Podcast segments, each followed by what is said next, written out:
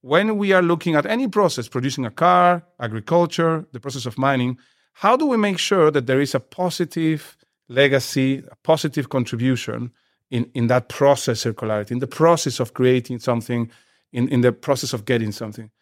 Out of that process, you get a product or a commodity or something. That needs to be circular too. Now, for climate, this is crucial too because doubling our level of circularity from today's levels, which is around 8 9% globally, if we double that, we can reduce 40% global emissions. One, two, three, four.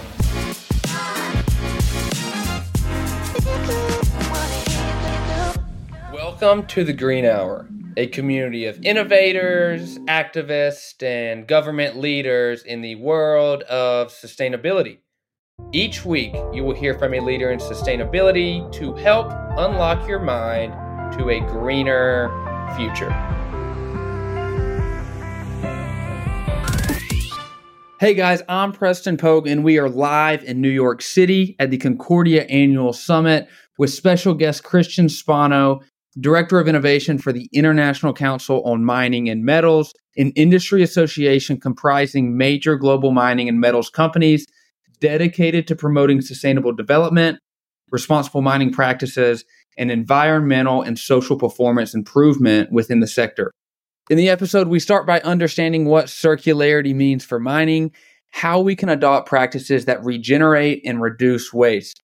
We then look into impactful research initiatives with ICMM's partners, covering topics like wind turbines, solar panels, and key materials such as aluminum, copper, and steel.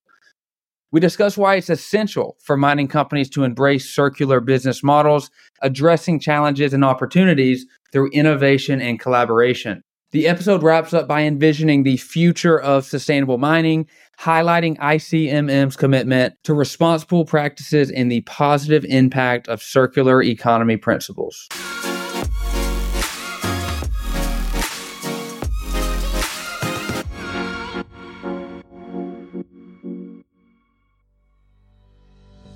What's the one thing that most of us carry around at all times, no matter the situation? Our smartphones. Smartphones provide us with technology in the palm of our hand and connect us to people all across the globe. One thing that you probably don't think about is what happens when your smartphone's usable life is up? What happens when you trade in your phone for a newer model? What if instead of going to the trash, it gets a second chance? Enter the world of product circularity our smartphone, instead of becoming waste, transforms. Its bits and pieces are carefully taken apart, and things like metal and plastic get another shot at being something useful. The aluminum might end up in a new gadget, the copper in a cool energy project, and the special minerals back in the making of more devices. This is what we mean by circular economy giving stuff a second life instead of just throwing it away. The circle of circular economy is like a big recycling loop that keeps things going. Let's break it down. It starts with making stuff, like your favorite gadgets, clothes, or even furniture. Companies create things from raw materials. People like you and me use these things in our daily lives. We wear the clothes, use the gadgets, and enjoy the furniture. And instead of throwing things away when we're done with them, in a circular economy, we give them a second chance. This is where recycling comes in. Imagine your old phone or clothes becoming part of something new. The materials from these old things are used to create something fresh. It's like they get a new life. And guess what? This new thing goes back into the loop. So it's a continuous cycle of making, using, and recycling where nothing goes to waste and things keep coming around in a sustainable loop. Joining us on the Green Hour today is an expert on the circular economy in the mining industry.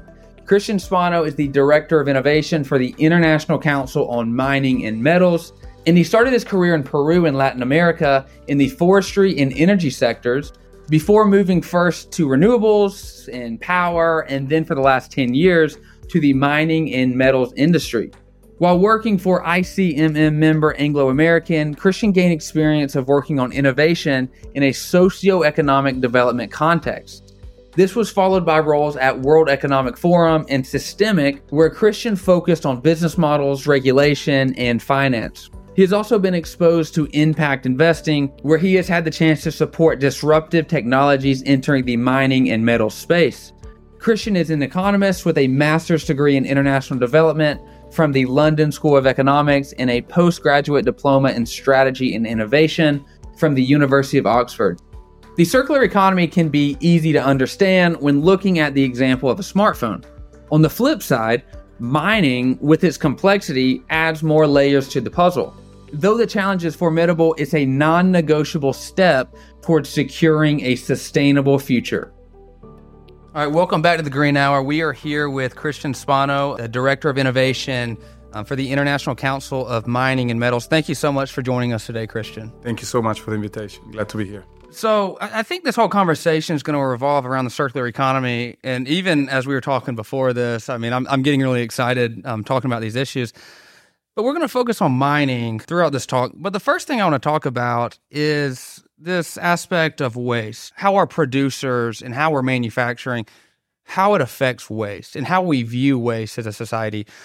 So, could you talk about just the aspect of waste and again, how we view this? Thank you. I mean, look, it's a very good entry point to this conversation because the circular economy has been framed around waste a lot. No, in many ways, it's useful because people can relate to waste very quickly, and I think we all we all agree that we produce too much waste, and so and people is concerned about waste and waste can be damaging for the environment and for the health of people and, and so on so it, it, becomes very personal and it becomes very relevant from a political point of view so that's i think the the positive of of, uh, of building a narrative around around waste it's a powerful hook the problem with focusing uh, uh, the circular economy around waste is that it, it leads us to um, um, will lead us to a point where there is basically no value. No, waste is valueless. That's why it's waste. No, and it almost feels like you're trying to do the impossible. You're trying to find waste, sorry, find value in waste.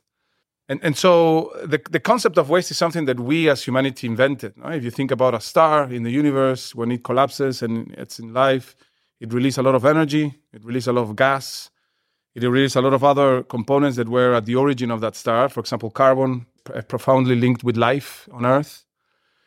And so I, I, wouldn't say that neither the energy that is released or the gas that is released or the carbon that is fundamental for life is waste. You know, and the same happens in our planet. You know, nature and the sea and the atmosphere. There is no waste. There is no waste.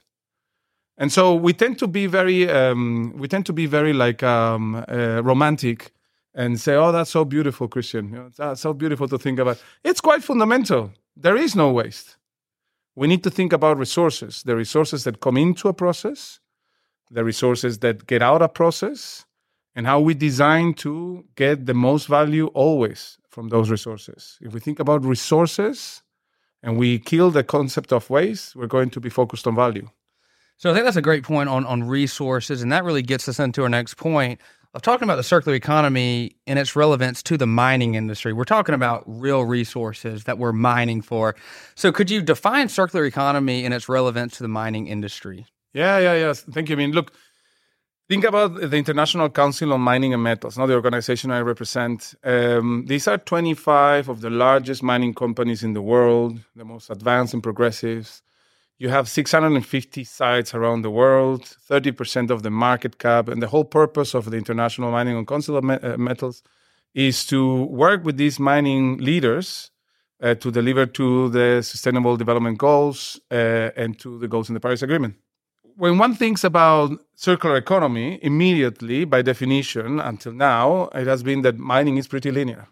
So the, the goal is to, you know, don't mine it's very interesting because it has catch a lot of attention in, in many in many places. But I come from Peru. I can tell you that that doesn't sound sexy for a resource uh, rich country, and it's and it's profoundly unfair in the sense that what are we saying is that we're going to take all the resources from these resource rich, most of the time developing countries, and at some point in time we're going to be putting them in very rich markets or the ones that buy all these resources, and those markets will become very circular and success is for these markets to become very circular and the resource rich countries to never be mine again. And that's really good. I don't, you know, I, I, I, don't agree with that concept and with that definition of, of the circular economy at all. I think we need to think about process circularity. When we are looking at any process, producing a car, agriculture, the process of mining, how do we make sure that there is a positive legacy, a positive contribution in, in that process circularity, in the process of creating something, in, in the process of getting something. Out of that process, you get a product or a commodity or something. That needs to be circular too. So you need to focus on process circularity and product circularity. And you start at, if you map that, process circularity happens a lot in developing countries. Product circularity happens a lot in developed economies. Mm. So that's how you can frame a just transition from a circular point of view. Now, for climate, this is crucial too, because doubling our level of circularity from today's levels, which is around 8 9% globally, if we double that, we can reduce 40% global emissions. Oh, wow.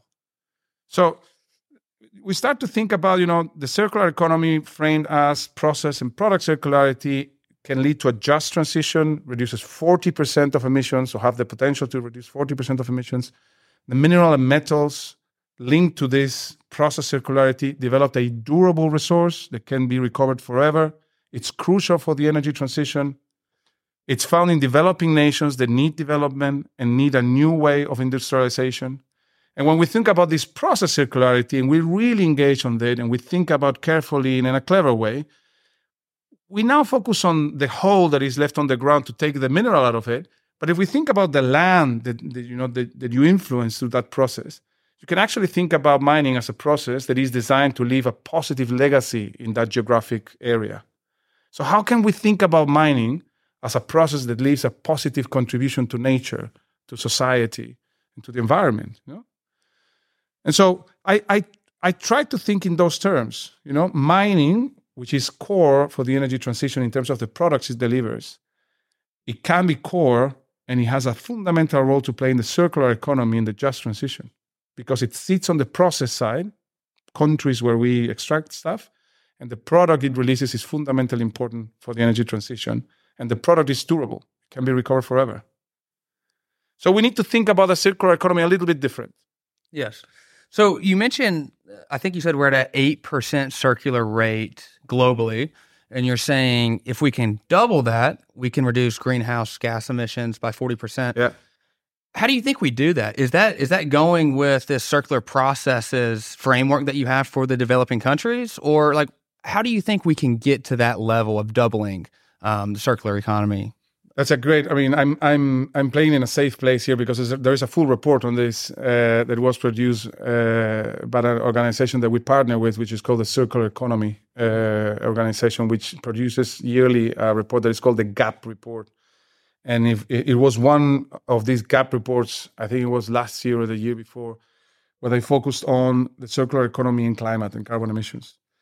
And basically, what they were saying is, look, we are at a, a very low levels of circularity, no, 8%, 9%. Um, but there is a fundamental and disproportionate effect in a positive way if we double it. And they talk about all the policy levers and all the different elements that you know uh, different industries and different countries could embrace to double circularity.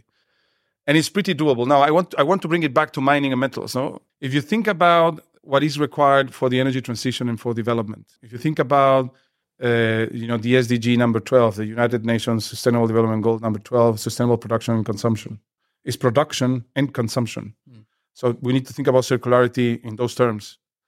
And you think about mining, there's a huge amount of minerals and metals that are going to go from Chile, Peru, Zambia, parts of Canada, Australia, South Africa, and a huge amount of these minerals. They're going to go to Europe, the US, China, India to you know, we need to produce these electric vehicles, these batteries, these wind farms and solar panels and all of that. Now, if we think about that process and we, at the heart of this, we think about increasing circularity in the mining process, all the tires of the trucks to be treated as a resource, all the tailings that are produced in the treated as a resource safely, all the water to be circulated, all the contribution to nature to have a positive contribution at the process level, at the mine level. And then all this material that will go into solar panels and batteries and electric vehicles and buildings and all, all of that to be designed for easy recovery at any time and if it's possible to increase its value. If you do that only in the mining industry, it will give a fantastic contribution to that doubling. How much it does provide, I haven't done the maths but just think about the scale up, you know? We need to double the production of copper by 20, 2035, 2040. double. So, and this is only copper. You think about steel, think about aluminum, and all of that. No? So there's an element uh, on on how do you do it on the process side. There is a huge opportunity, and how do you do it on the product side? There is a huge opportunity. I don't think it's impossible, but we need to change our mindset. We really need to think about uh, differently. It's not just about waste management. Right. Well, um, and I just wrote this down because it came to mind. So I went to school in Eastern Kentucky, uh, Pikeville, Kentucky, old coal mining town, and going to school there, learning about the mining practices in Kentucky and Eastern Kentucky a lot of people gave mining a bad rap, I would say. People say, oh, it's terrible for the environment, especially when you're talking about strip mining in, in Eastern Kentucky, you know, everything that came out of it. I think, you know, a lot of these people in Eastern Kentucky, um, they would get like black lung and the conditions weren't as good. You know, expanding from from that, which we've transitioned away from from the coal mining in Eastern Kentucky, but now you, you have these tailing tailing ponds still at these sites. Uh, and one cool thing and I wrote this down. I don't I don't remember if it's the Inflation Reduction Act or the bipartisan infrastructure law that has a section for um, legacy pollution that they're actually going in and cleaning up these areas. But I wanted to add that in there. But I just wanted to, to ask you the question. You know, for those people that that say that mining mining's terrible for the environment. Why are we mining? We need to just let China or, or India do the mining or, or, South America.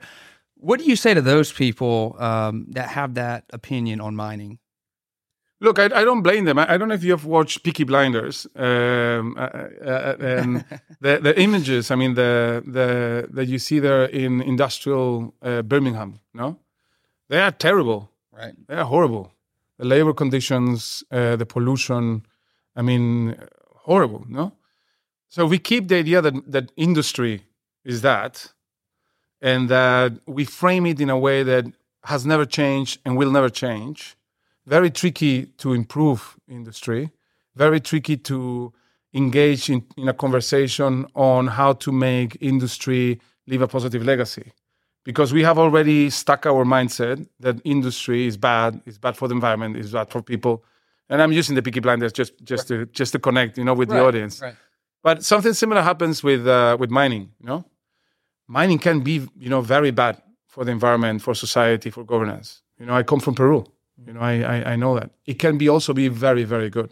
I come from Peru, so uh, the thing here is that, and and this comes from a conversation I had with a very very large uh, company, one of the largest uh, companies that use a lot of metals.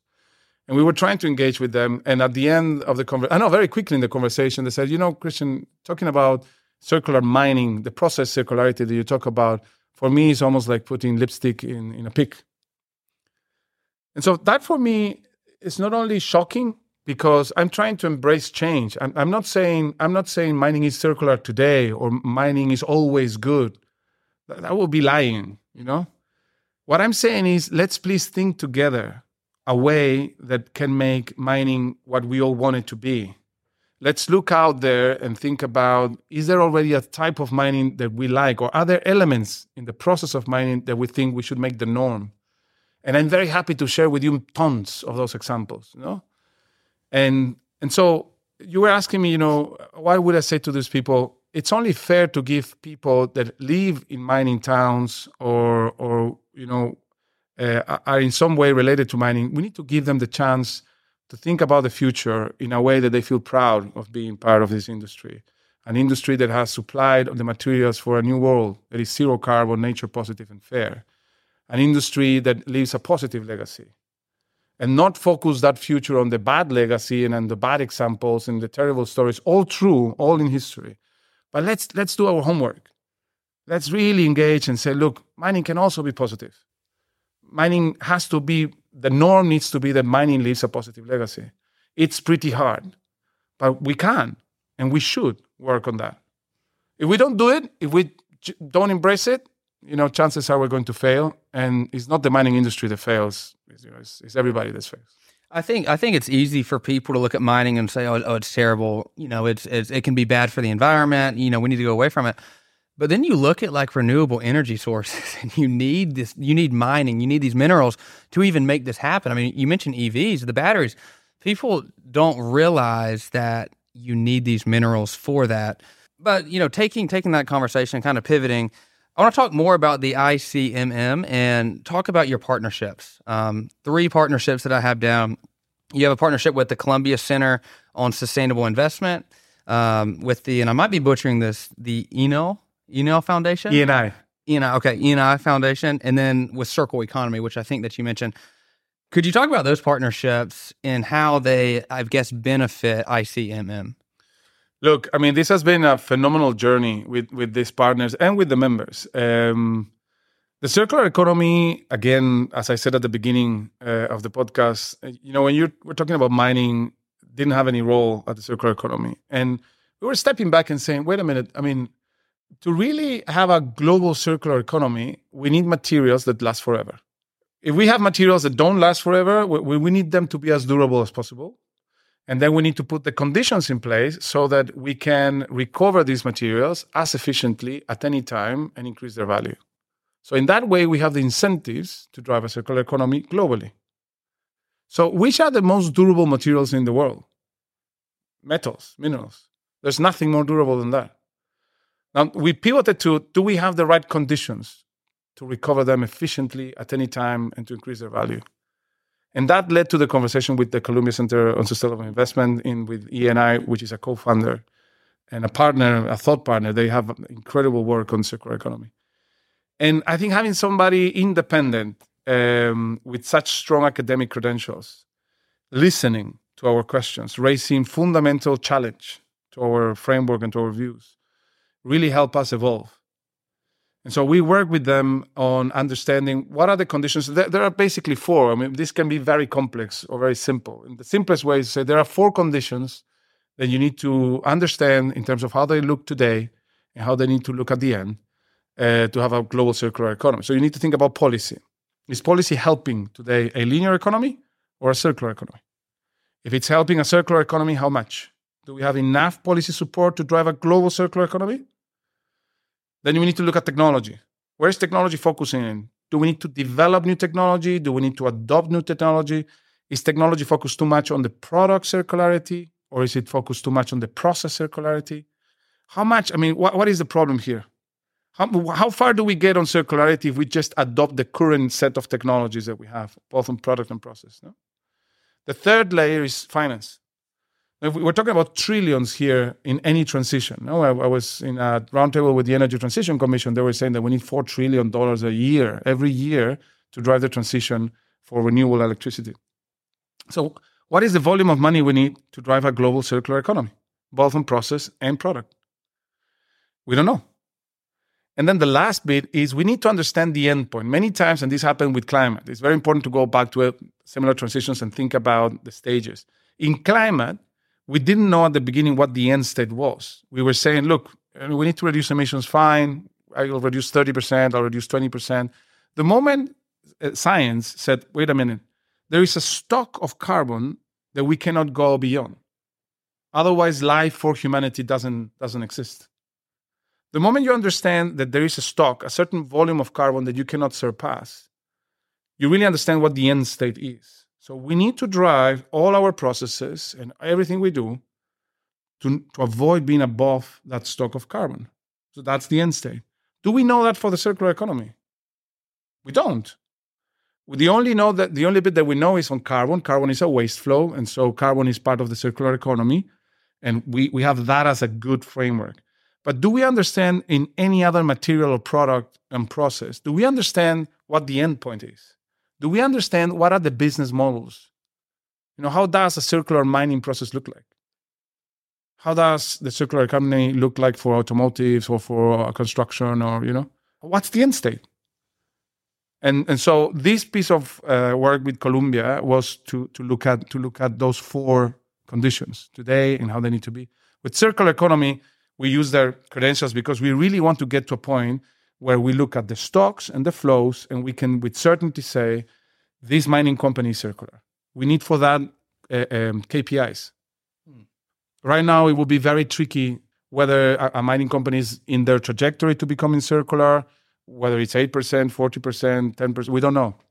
And so, with circular economy, using the, the methodology they use for the GAP reports, we're applying the similar concept to the, the mining industry process and product circularity and saying, please help us set, a set of KPIs that we can use and, and inform, you know, how circularity is, is uh, helping to evolve the mining industry. So you mentioned um, talking about, you know, what does a circular model look like for a mining company? And I kind of want to ask you that, just, just if maybe like a case study, just right here in the moment, like what what would that look like from, let's say, from the very get go until the end? I guess of extracting the minerals, putting the minerals into something, and then how it all becomes circular. So could you give that case study? I know it's on the spot, but I'm I'm very interested. No, no, it's fine. Look, I mean, this is this is um, this is interesting. Uh, there are a couple of conversations on uh, metals as a service. I don't know if you have heard that. Uh, and and there are other concepts that are uh, that, that you know that are floating around.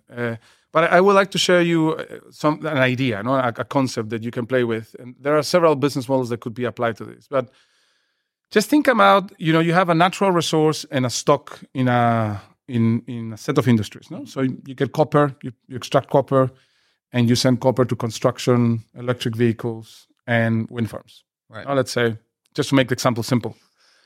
Now, in the current way, you get the copper from a natural reserve and you sell it to the market. The market buys it and they produce um, these buildings, uh, wind farms, and, and electric vehicles. Th- then we usually, on average, copper becomes waste at 40%. You know, you recover 40%, 60% is not recovered. And that varies depending on where you see it in the industry and everything, but broadly speaking. And the mine keeps its linear process of extracting and, and selling. Now, think about uh, uh, in a circular way, think about a company that says, wait a second, I mean, I'm going to uh, take the copper from the natural reserve, but I'm going to make sure that my contribution to that area of land is positive. So I'm going to get all the water, I'm going to recycle it, or I'm going to have a positive contribution on water, positive contribution to nature. I'm going to have all contracts as a service for everything I use. So if I use metal in any of, it's going to be as a service I'm going to use it, contract for service, and then at the end of the life of that, I'm going to return it. Everything, the tires as a service, so that everything that is done in that mine is used for a period of time, usually long, but it's a, the concept of waste doesn't exist.